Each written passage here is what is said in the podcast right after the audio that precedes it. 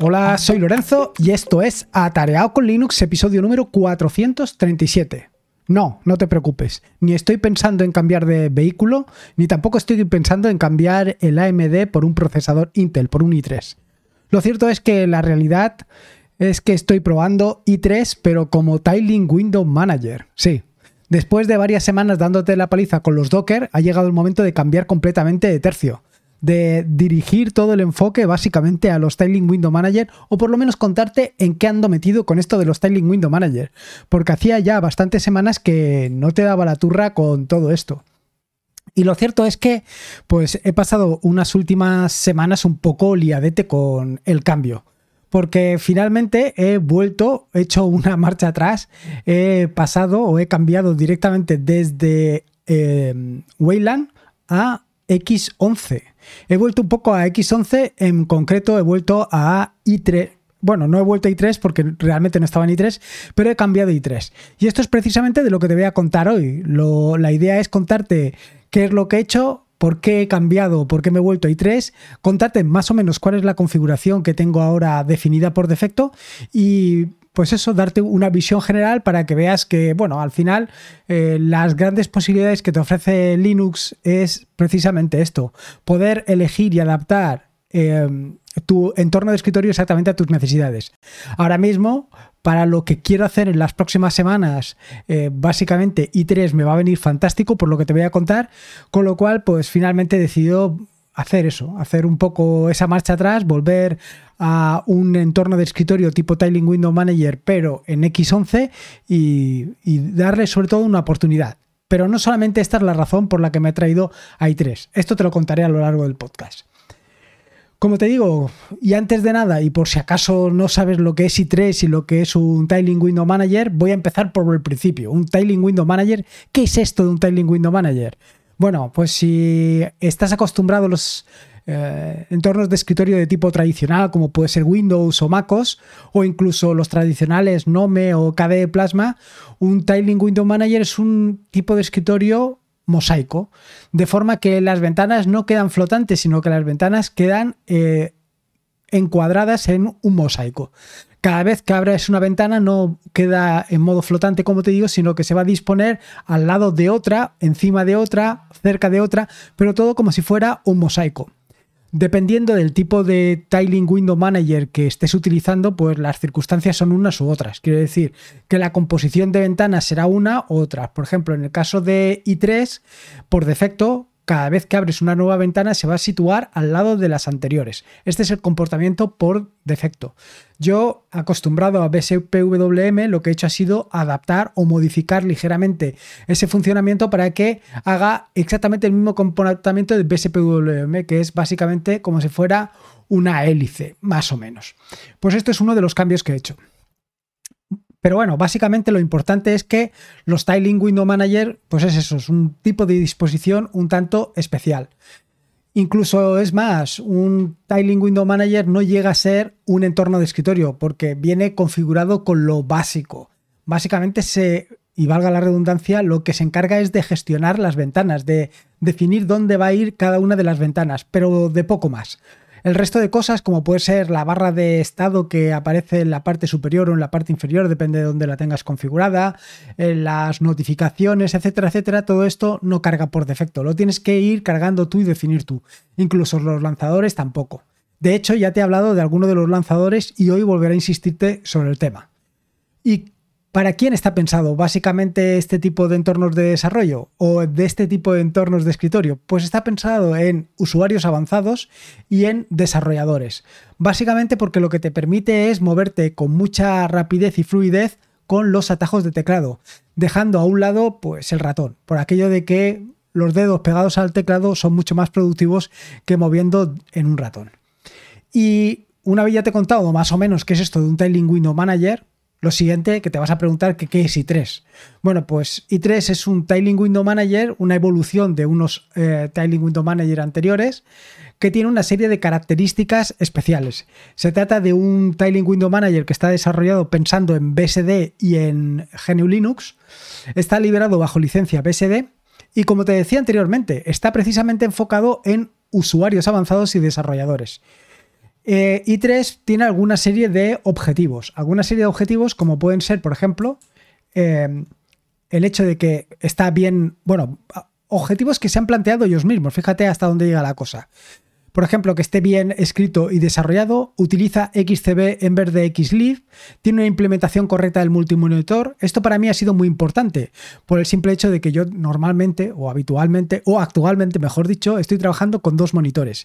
Eh, por ejemplo, con SWI no llegué a configurarlos de forma correcta y había veces que tenía algún problema. Pero bueno, esto no es, no es, no es tanto el problema como la solución. En i3 ha sido relativamente sencillo encontrar una solución y, ya los tengo perfectamente configurados. Ya tengo configurado cuál es el monitor primario, cuál es el secundario y no solamente esto, sino que además, como te contaré dentro de unos instantes, cada espacio de trabajo va a uno de los monitores. Además tiene un tipo de estructura en forma de árbol, tiene diferentes modos, al igual que haces con BIM. En BIM eh, tienes el modo de escritura, eh, bueno, el modo normal, el modo visual, etcétera, etcétera. Bueno, pues en el caso de i3 también tienes la posibilidad de definir tus propios modos. Así, por ejemplo, tienes un modo de redimensionamiento, que lo que te permite es redimensionar las ventanas. Si tienes una ventana al lado de la otra y quieres que una ventana eh, quede más estrecha y la otra más amplia, pues simplemente entras en el modo de redimensionamiento y cambias las dimensiones. Tiene una interfaz IPC para relacionarse con otras aplicaciones. Esto es precisamente una de las razones que me ha traído aquí y que también me estaba mm, dentro de SWI, porque SWI es una implementación de i3 en Wayland, pero lleva consigo eh, también la parte de, de i3, eh, perdón, la parte de IPC. Con lo cual, con la parte de IPC lo que te permite es pues, saber qué ventana tiene el foco actualmente. En fin, te, permite hacer cosas, cosas muy interesantes. Ahora mismo, eh, como te contaré un poco después, tengo unos scripts implementados en Python pero la idea es migrarlos también a Rust. Ya que estoy jugando con Rust, por lo menos meterme a, fondo con esto. Luego también tiene un uso muy limpio del UTF-8. Trata de establecer lo mínimo. Si hace falta más cosas, ellos se comprometen a implementarlas, pero con lo mínimo, si pueden, mejor. Y luego, lo más importante, evitar la complejidad. Básicamente, pues siguen aquellos de KISS. Y además de estos puntos, también tienen algunos adicionales como es el objetivo de evitar romper las configuraciones anteriores. A ver, una vez ya, ya tienes, como es mi caso, configurado tu escritorio, pues con tus dot files, etcétera, etcétera, que venga una nueva actualización del entorno de escritorio y de repente te cambie todo, pues es una verdadera faena.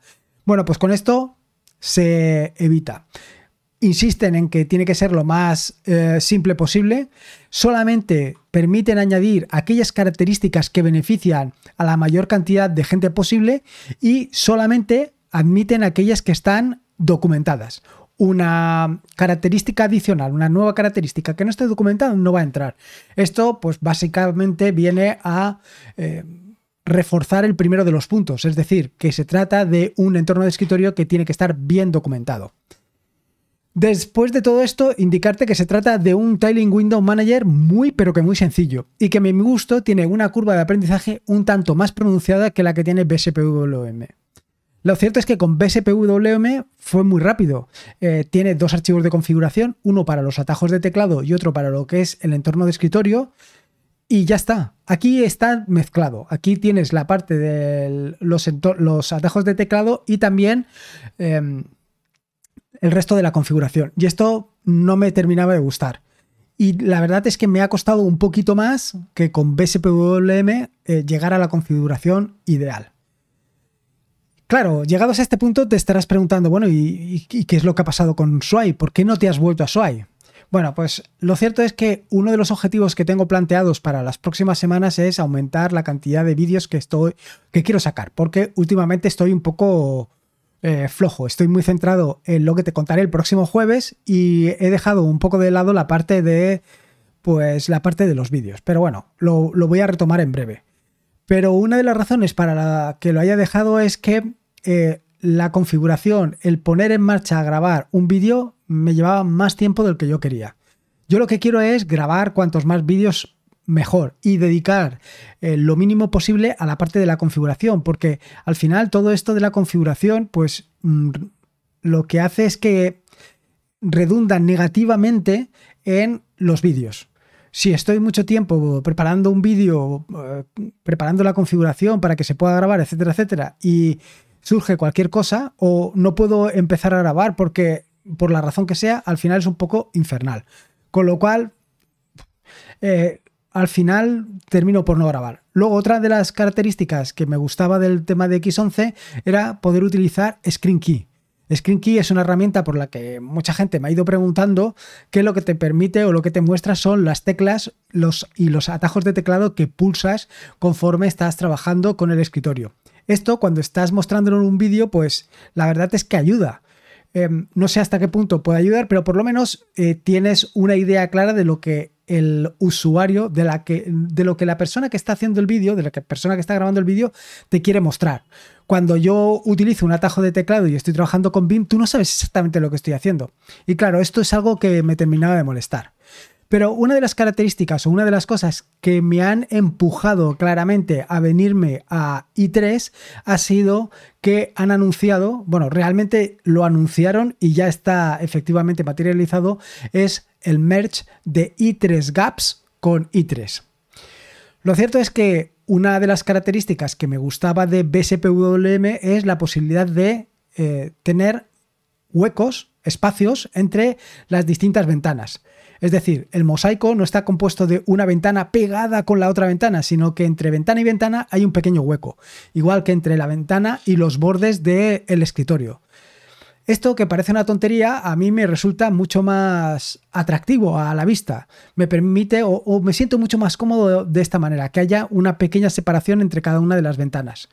En i3 no venía así y solamente era efectivo en un fork que se hizo en su día de i3 que se llama i3 Gaps. Sin embargo, por ejemplo, en BSPWM por defecto ya estaba definido. Esto fue también otra de las razones para irme a BSPWM, además de la facilidad de configuración. Pero desde que han dicho que van a hacer un. que vaya, que ya se ha materializado el merge y que en la próxima liberación del escritorio, pues iba a venir junto, pues he decidido tomar las riendas y probarlo. Probarlo directamente y ver exactamente cómo quedaba. Cierto es que he probado i3 Gaps. Luego esperemos que no tenga ningún problema cuando llegue la configuración definitiva de i3. Pero eh, quería empezar, quería ir poco a poco em, configurándolo, pues eh, todos los detalles correspondientes a la barra de estado, correspondientes a la disposición de ventanas, correspondientes a los huecos, correspondientes a las aplicaciones que tengo que ejecutar. Quería hacerlo poco a poco, pero me ha podido el ansia y me puse, me puse, me puse y en un par de días lo tenía todo configurado tal y como vistes en la captura de pantalla que pude publicar el pasado eh, viernes de escritorio. Así que ha sido eh, un poco locura, pero bueno, ya está ahí. Y como te decía, ¿por qué no volver a BSPWM?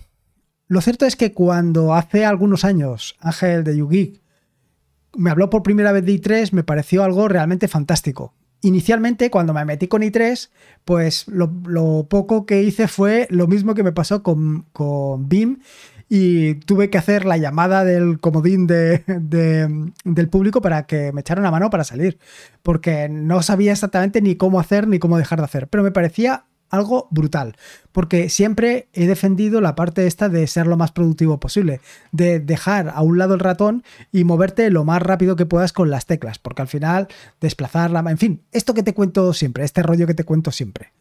La cuestión es que, bueno, eh, quería probar desde hacía tiempo i3, o sea, quería probarlo con el conocimiento que tengo ahora. Quiero decir, yo creo que he hecho la transición correcta. He ido desde un entorno de escritorio de tipo tradicional, luego he pasado a SPWM, donde yo creo que la curva de aprendizaje es ligeramente inferior a la de i3, fíjate lo que digo, o por lo menos a mí me fue. Claro, cada uno vemos las cosas desde nuestro punto de vista, pero para mí fue así. Para mí la curva de aprendizaje fue sensiblemente inferior en el caso de i3 que en el caso de, en el caso de BSPWM que en el caso de i3. Y ahora con i3, a pesar de que he tenido o que me ha costado un poco más la configuración no ha sido tan traumática como fue la primera vez en la que prácticamente no sabía ni por dónde salir. Ahora pues ha sido bastante sencillo y lo que sí que me ha llevado un poco más de tiempo ha sido porque eh, he querido dejarlo todo pues a mi gusto, por lo menos a mi gusto. Respecto a la configuración, tal y como lo tengo yo ahora y tal y como lo he dejado, evidentemente puedes recurrir a toda la configuración que la puedes, la tienes disponible en el repositorio en GitHub, en mis dos files, pero para que te hagas una idea, utilizo un script de inicio que me permite establecer y posicionar las dos pantallas con las que trabajo. Esto es un poco lo que te comentaba anteriormente. Ahora pues tengo exactamente en cada pantalla una cantidad de espacios de trabajo y en otra pantalla tengo otra cantidad de espacios de trabajo. Además, este script se encarga de reiniciar cada una de las herramientas que lanzo con el mismo. Dentro de ese script tengo establecido Picom, que es la aplicación esta que se encarga de las transparencias y, las sombras. Todo esto, para que veas, no viene definido por defecto en i3. Eh, mm, en i3 es todo completamente plano. No tienes ningún tipo de sombras, no tiene, todo esto tienes que añadirlo a través de una aplicación adicional. Y en este caso yo me he decantado por Picom, que ya la estaba utilizando anteriormente en, con BSPWM. En este caso le he hecho algunos cambios, algunos detallitos, pero bueno, tampoco cosas demasiado exageradas. Otra de las aplicaciones que lanzo con este script de inicialización es Redshift. De hecho, eh, alguien en Twitter, que ahora no recuerdo quién y me va a disculpar, me preguntó si era posible cambiar la temperatura de color de las pantallas conforme pasaba el día. Bueno, pues efectivamente, con Redshift se puede hacer. Y la verdad es que funciona muy bien.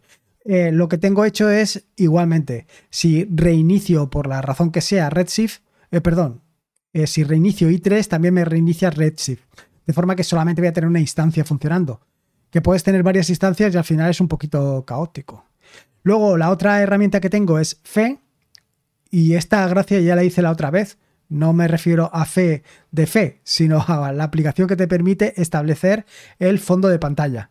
Bueno, pues esta la tengo igualmente. Y luego, por último, tengo tres scripts en Python que son los primeros que quiero migrar exactamente a Rust.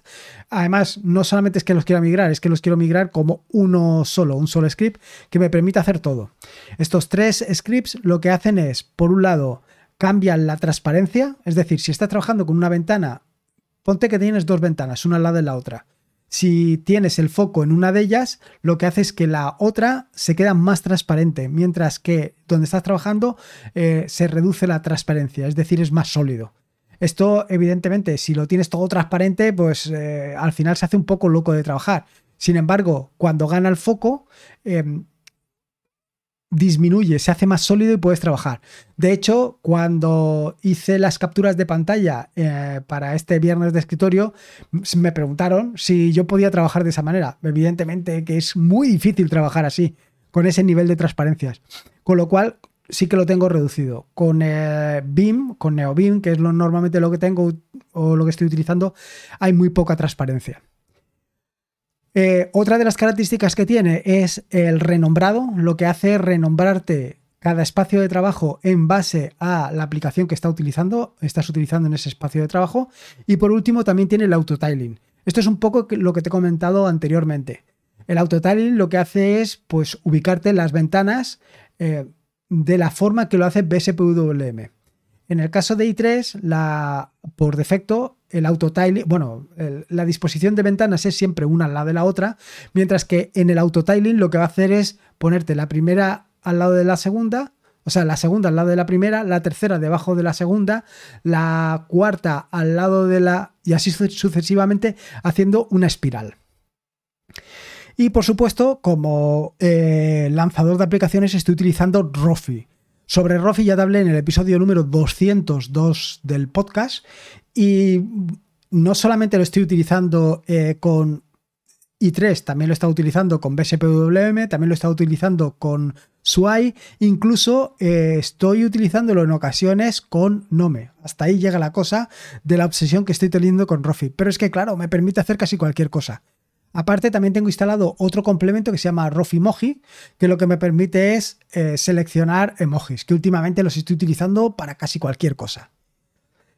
Luego, eh, Como configuraciones adicionales, decirte que además de la configuración para hacer el redimensionado, también tengo una configuración para salir, que lo que me permite es, entro en un modo, mm, o sea, estaba el modo de redimensionar, pues ahora también he definido un modo de salir, que lo que me permite es, eh, o sea, lo que hace es preguntarme básicamente si lo que quiero es salir, eh, si lo que quiero es, eh, o sea, salir de la sesión, cerrar la sesión, cerrar la, cerrar i3 o apagar el equipo directamente. Y por último, y así un poco para que te hagas una idea, he reemplazado i3 status, que es lo que se encarga de alimentar a i3 bar, por i3 status rs, que es la implementación de i3 status pero en Rust.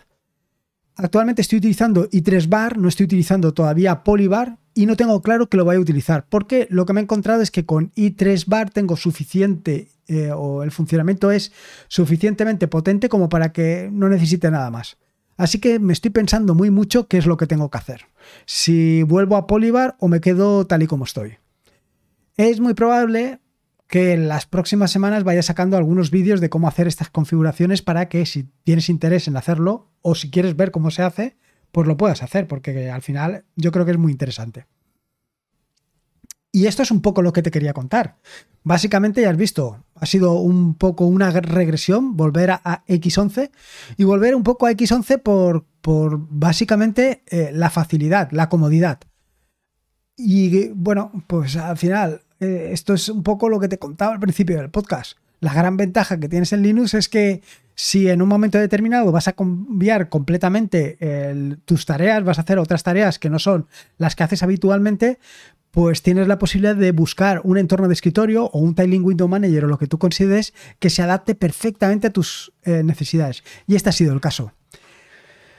La comodidad de los vídeos yo creo que ha sido lo que ha hecho decantarme. Bueno, y te tengo que decir que también me ha picado mucho la curiosidad por el i3 Gaps y este merch, a ver si realmente esto se consolida y bueno, vamos a ver hacia dónde va. Y poco más, espero que te haya gustado este nuevo episodio del podcast, espero que te haya entretenido esta nueva migración, ya veremos, porque la verdad es que estoy un poco preocupado. Lo cierto es que la otra vez he estado aproximadamente seis meses con Swai y me he venido ahí tres. No sé exactamente si es que ya estoy en modo em, probaturas o, no sé no sé. La verdad es que al fin y al cabo tampoco es que haya hecho tanto cambio. Me refiero a que i3 y Swai son pues dos caras de la misma moneda. No hay mucha más historia. Pero sí que quería permanecer más tiempo en Swai por aquello de Wayland. Pero claro, las cosas van como van y son como son. Y ante lo más importante es que puedas desarrollar o puedas hacer lo que tú quieres hacer de la forma más sencilla. Y poco más. Como te digo, espero que te haya gustado este nuevo episodio del podcast. Recuerda que puedes dejar las estrellitas y tal y tal, en fin, todo esto que te cuento. Recordarte que este es un podcast de la red de podcast, de la fantástica red de podcast de sospechosos habituales, donde puedes encontrar fantásticos y maravillosos podcasts. Puedes suscribirte a la red de podcast de sospechosos habituales en fitpress.me barra sospechosos habituales. Y por último, y como te digo siempre, recordarte que la vida son dos días y uno ya ha pasado. Así que disfruta como si no hubiera mañana y si puede ser con Linux y 3, mejor que mejor. Hasta luego.